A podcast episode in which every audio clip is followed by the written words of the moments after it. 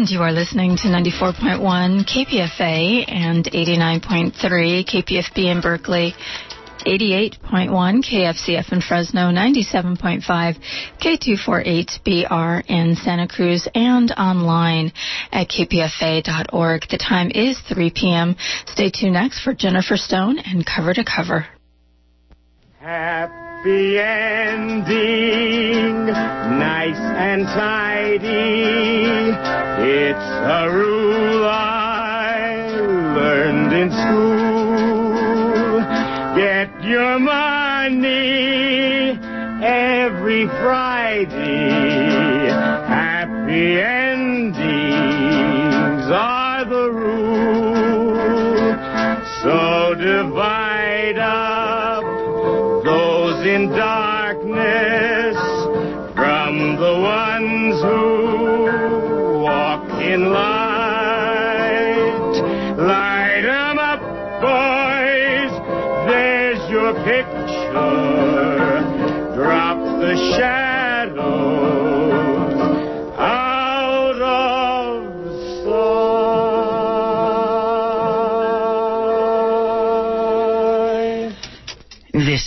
Jennifer Stone with Stone's Throw. Today is Mar. It's April. It's April. April and blossom time. Right. April, National Poetry Month.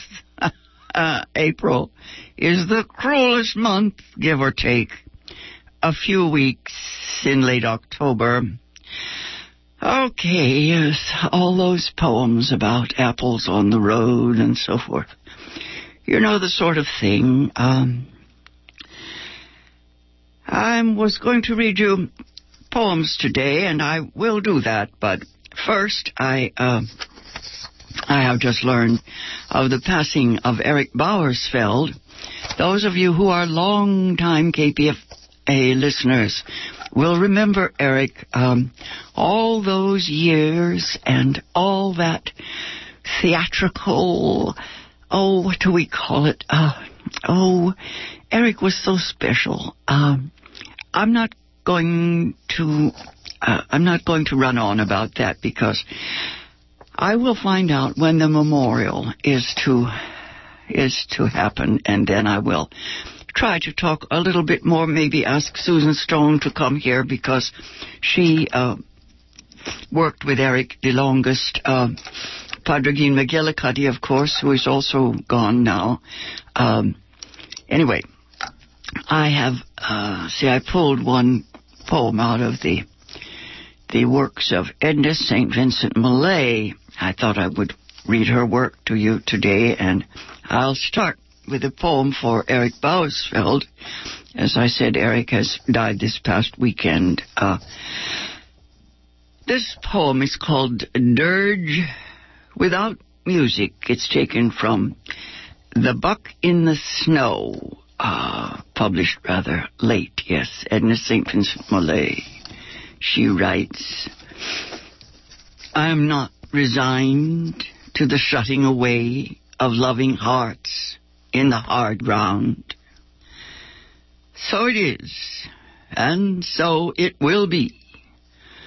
For so it has been, time out of mind. Into the darkness they go, the wise and the lovely. Crowned with lilies and with laurel they go, but I am not resigned. Lovers and thinkers, into the earth with you, me one with the dull, the indiscriminate dust, a fragment of what you felt, of what you knew, a formula, a phrase remains. But the best is lost. The answers quick and keen, the honest look, the laughter, the love, they are gone. They are gone to feed the roses. Elegant and curled is the blossom. Fragrant is the blossom. I know. But I do not approve.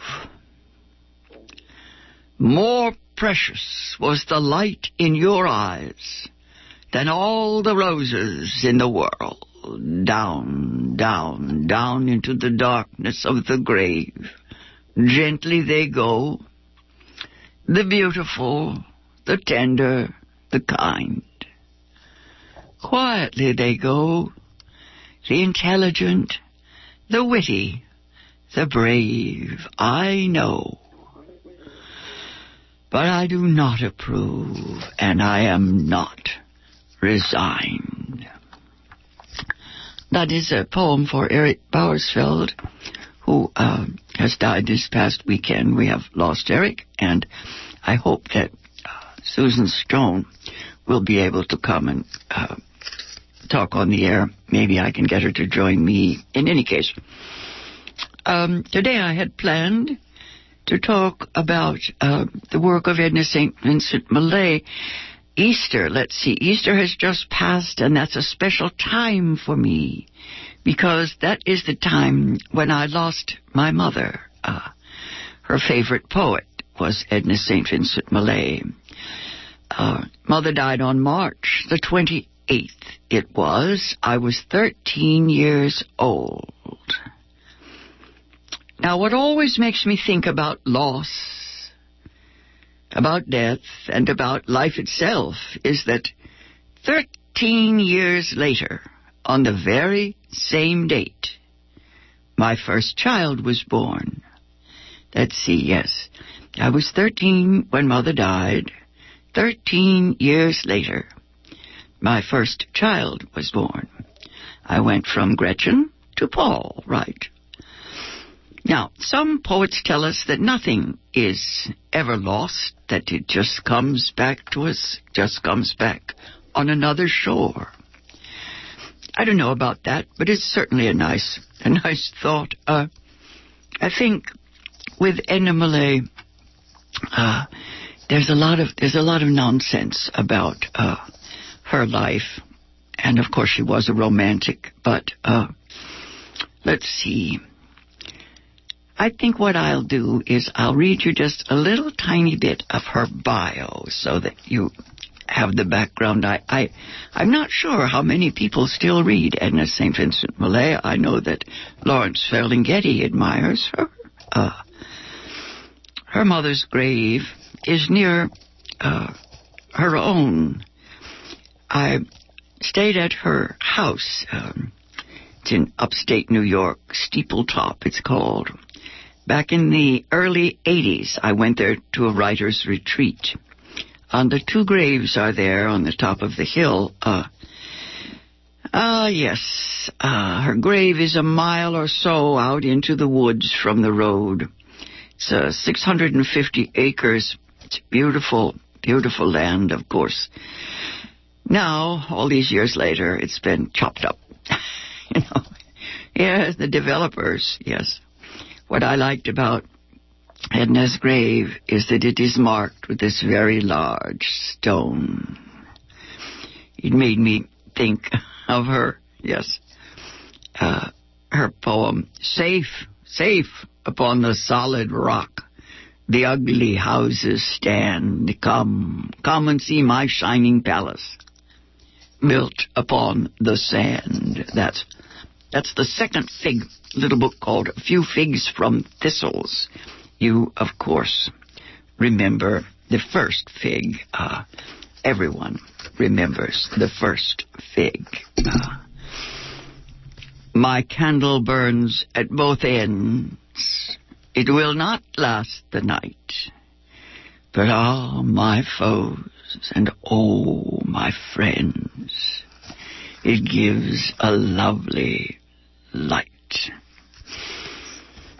I remember when I was teaching Edna St. Vincent Millay, I uh, was trying to get away from the romantic images, and I talked to the students about this candle burning at both ends.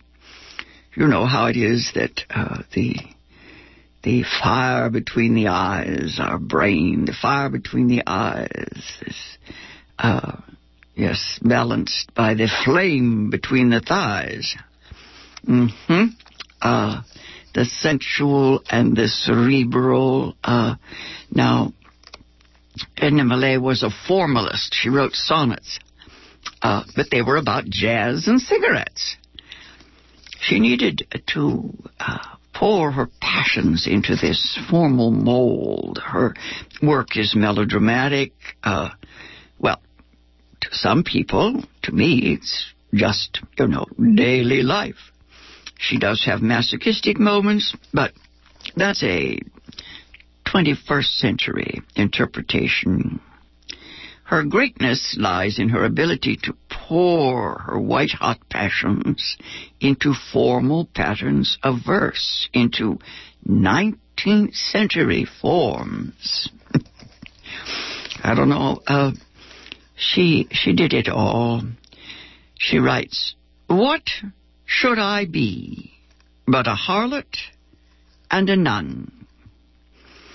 Once again, the sensual and the cerebral, or the uh, what is it? The sexy and the spiritual. How's that? I see her as split between her Celtic paganism and her New England Puritanism. Yes. Well, I mean, isn't everyone? It's my split, certainly. Anyway. and um, St. Vincent Millay, she's called Vincent by most of her friends. Uh, her biography calls her, my favorite biography, it calls her Vincent. Uh, she was born February 22nd, 1892. Mm, my mother was born 10 years later. Millay lived until 1950. She grew up in Camden, Maine, and her first published poem is 1912. It was called Renascence. I like that better than Renaissance, meaning it means a rebirth. Yes, like Easter. Uh, she graduated from Vassar in 1917. Let's see, she she read that poem Renascence in a hotel, and a uh, a do-gooder, a kind woman, gave her the money to go to Vassar. Uh, she lived the bohemian life in Greenwich Village.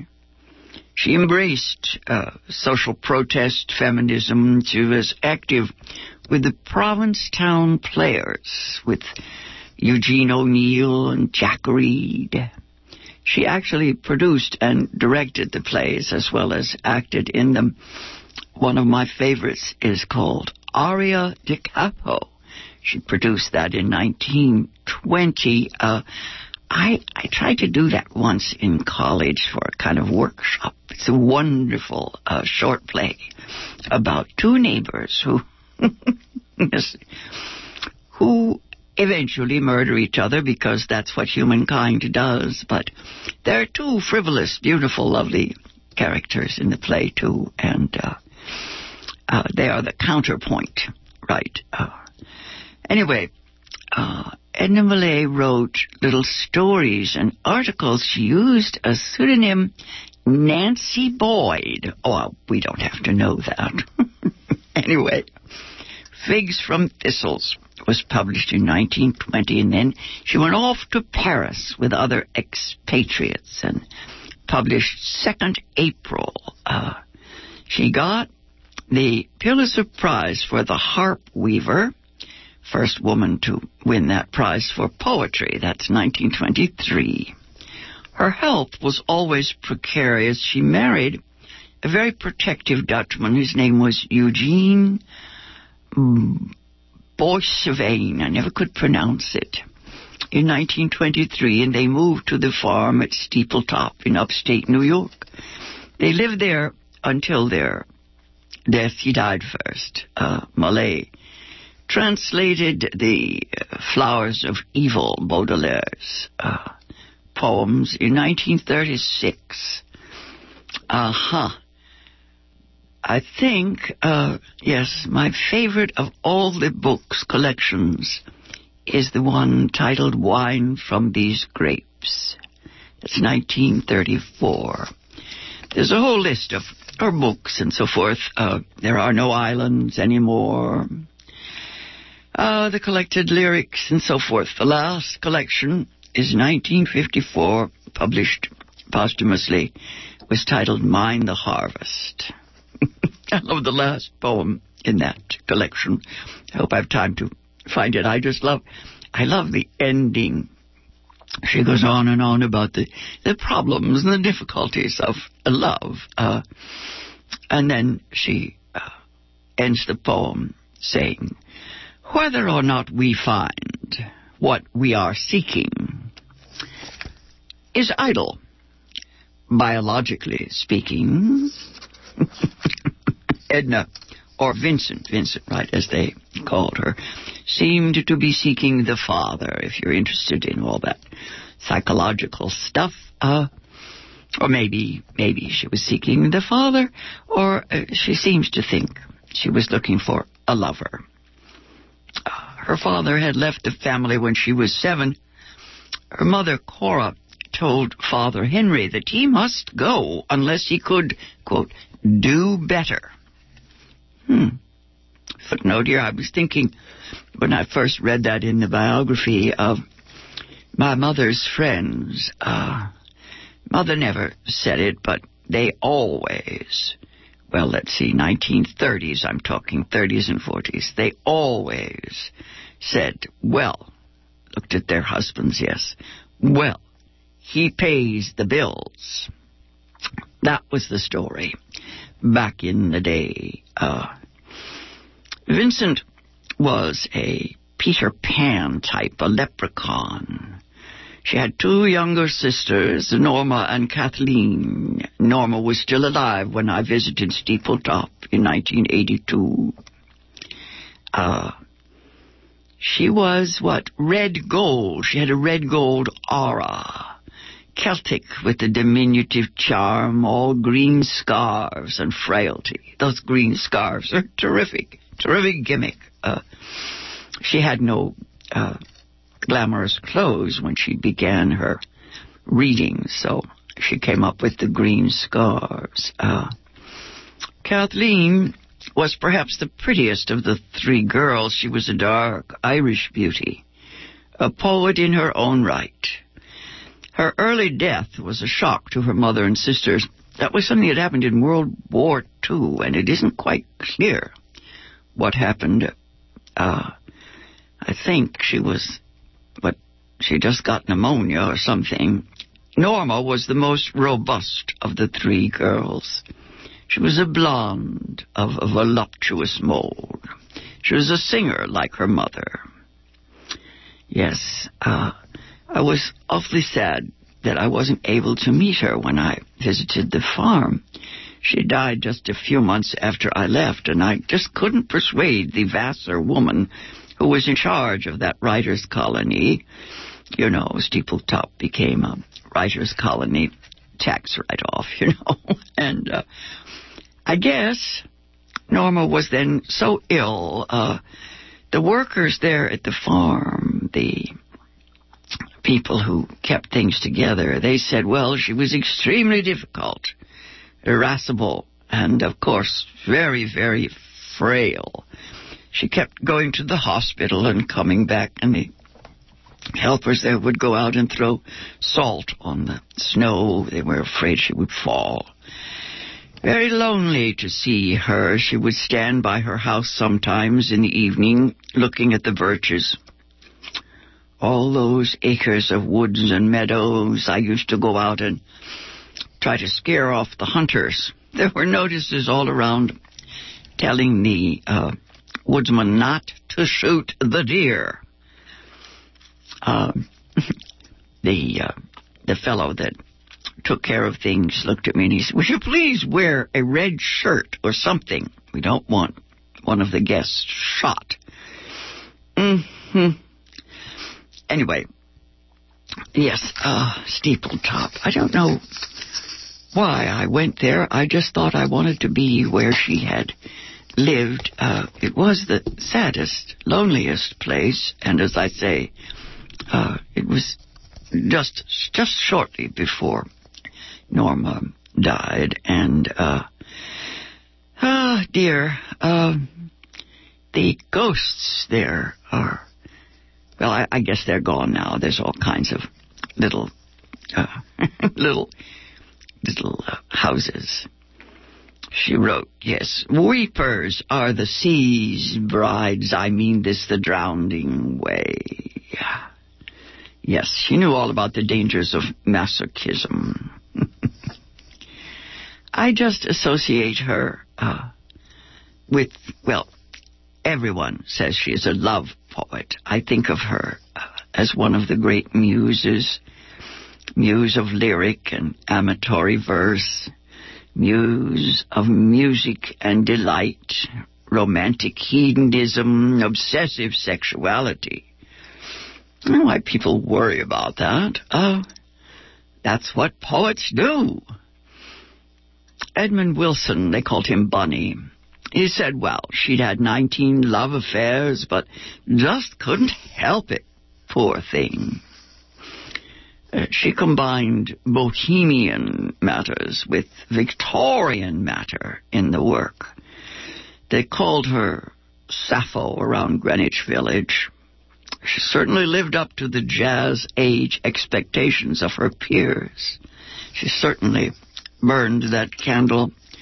Uh, I think by the time she got to Steepletop, she was burned out, and she had, uh, fortunately, a kind husband to take care of her. Uh, I think of her as a little bit like Keats. The longing is all that lasts, she wrote.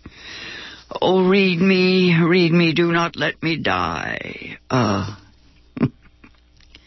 yes, she also said that uh, she was angry about all the the uh, nostalgia that people people saw in poetry. Uh, oh yes, mostly she mourns the loss of love.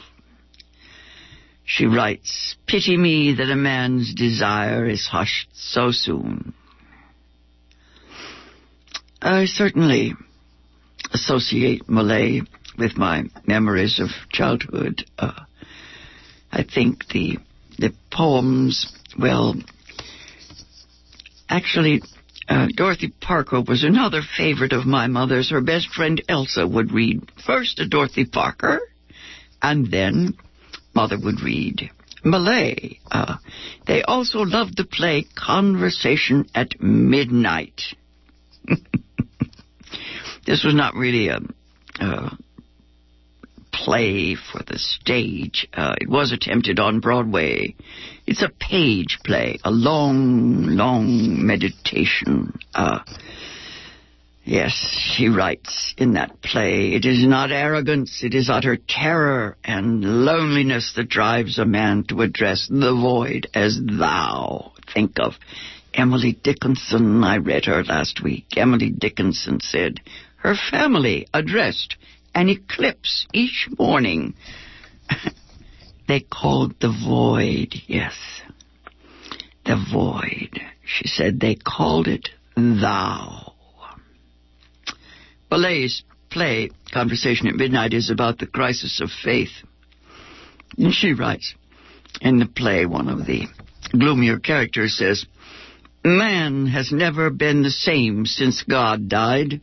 He has taken it very hard. Why, you'd think it was only yesterday the way he takes it, the moment it gets dark. He goes out and howls over the grave of God. Indeed, yes. Uh, Ah, like gardens looked at through an iron gate. I used that line for the long essay that I did. I remember getting my uh, my honors degree, and my essay on Millay was titled Like Gardens Looked At Through an Iron Gate. Yes, her Victorian prison and then her passionate internal life. Uh, anyway, uh, I always think of Keats again, right? Uh, I put his poems next to hers when I was a schoolgirl. Uh, he wrote, and this is why. I sojourn here, alone and palely loitering, though the sedge is withered from the lake, and no birds sing. Let's see. I wish I had time to read all of Renascence. It's a poem about her being in love with the earth. She rolls on the earth and tries to kiss the breast of the earth. When she is coming to the end of her life, 1945, uh, she writes, Small hands relinquish all. Nothing the fist can hold, not power, not love, not gold, but suffers from the cold and is about to fall. Oh, those lines recall Emily Bronte's poem, Fall Leaves, Fall, Lengthen night and shorten day, every leaf speaks bliss to me. Fluttering, yes, from the tree, uh, Millay loved the thorn apple. It was a rank smelling plant with a beautiful blossom. Isn't that marvelous? Uh, one of the men in her life, yes, he, ah, it's interesting.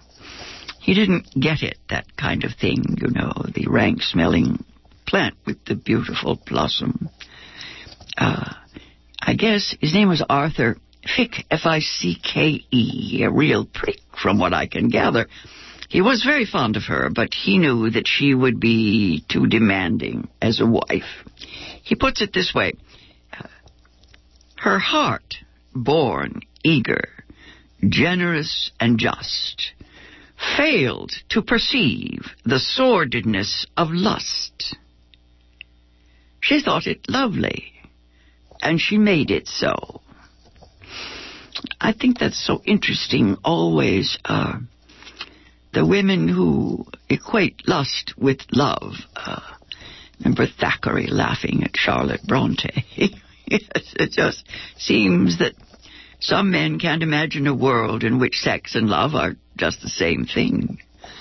When I was a college girl, I remember my favorite professor tried to tell us. We were at a girls' school here Oakland Mills College. He tried to make us understand that men separate sex and love. Ah, uh, so yes, perhaps that's uh, something women need to learn. Anyway, Emily Dickinson wrote My Barefoot Rank is Best, and that, of course, applies to Vincent as well. Uh, they called her the spokeswoman for the new woman. She was the voice of flaming, rebellious youth, she wrote. Faithful am I to love self only.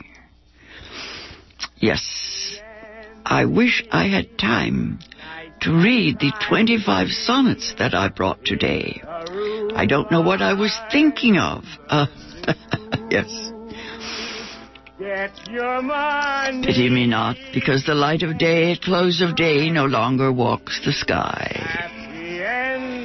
Pity me that the heart is slow to learn what the swift mind beholds at every turn. This has been Jennifer Stone with Stone's Throw. I'll be back on the air next week at the same time. Till then, go easy, and if you can't go easy, go as easy as you can.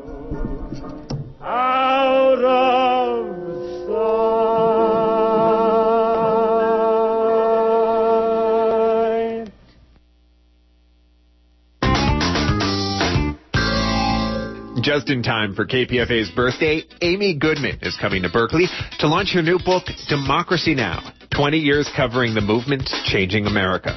On Sunday, April 17th, Amy will take the stage with her brother and co-author David to present two decades of history-making journalism. That's at the First Congregational Church of Berkeley, 2345 Channing Way, starting at 7.30 p.m. and hosted by me, Brian Edwards Tiekert. There's wheelchair access, tickets available in advance through brownpapertickets.com and local independent bookstores, and full details on our website, kpfa.org. It is a very happy birthday to Democracy Now! and to KPFA with Amy Goodman on April 17th. See you there.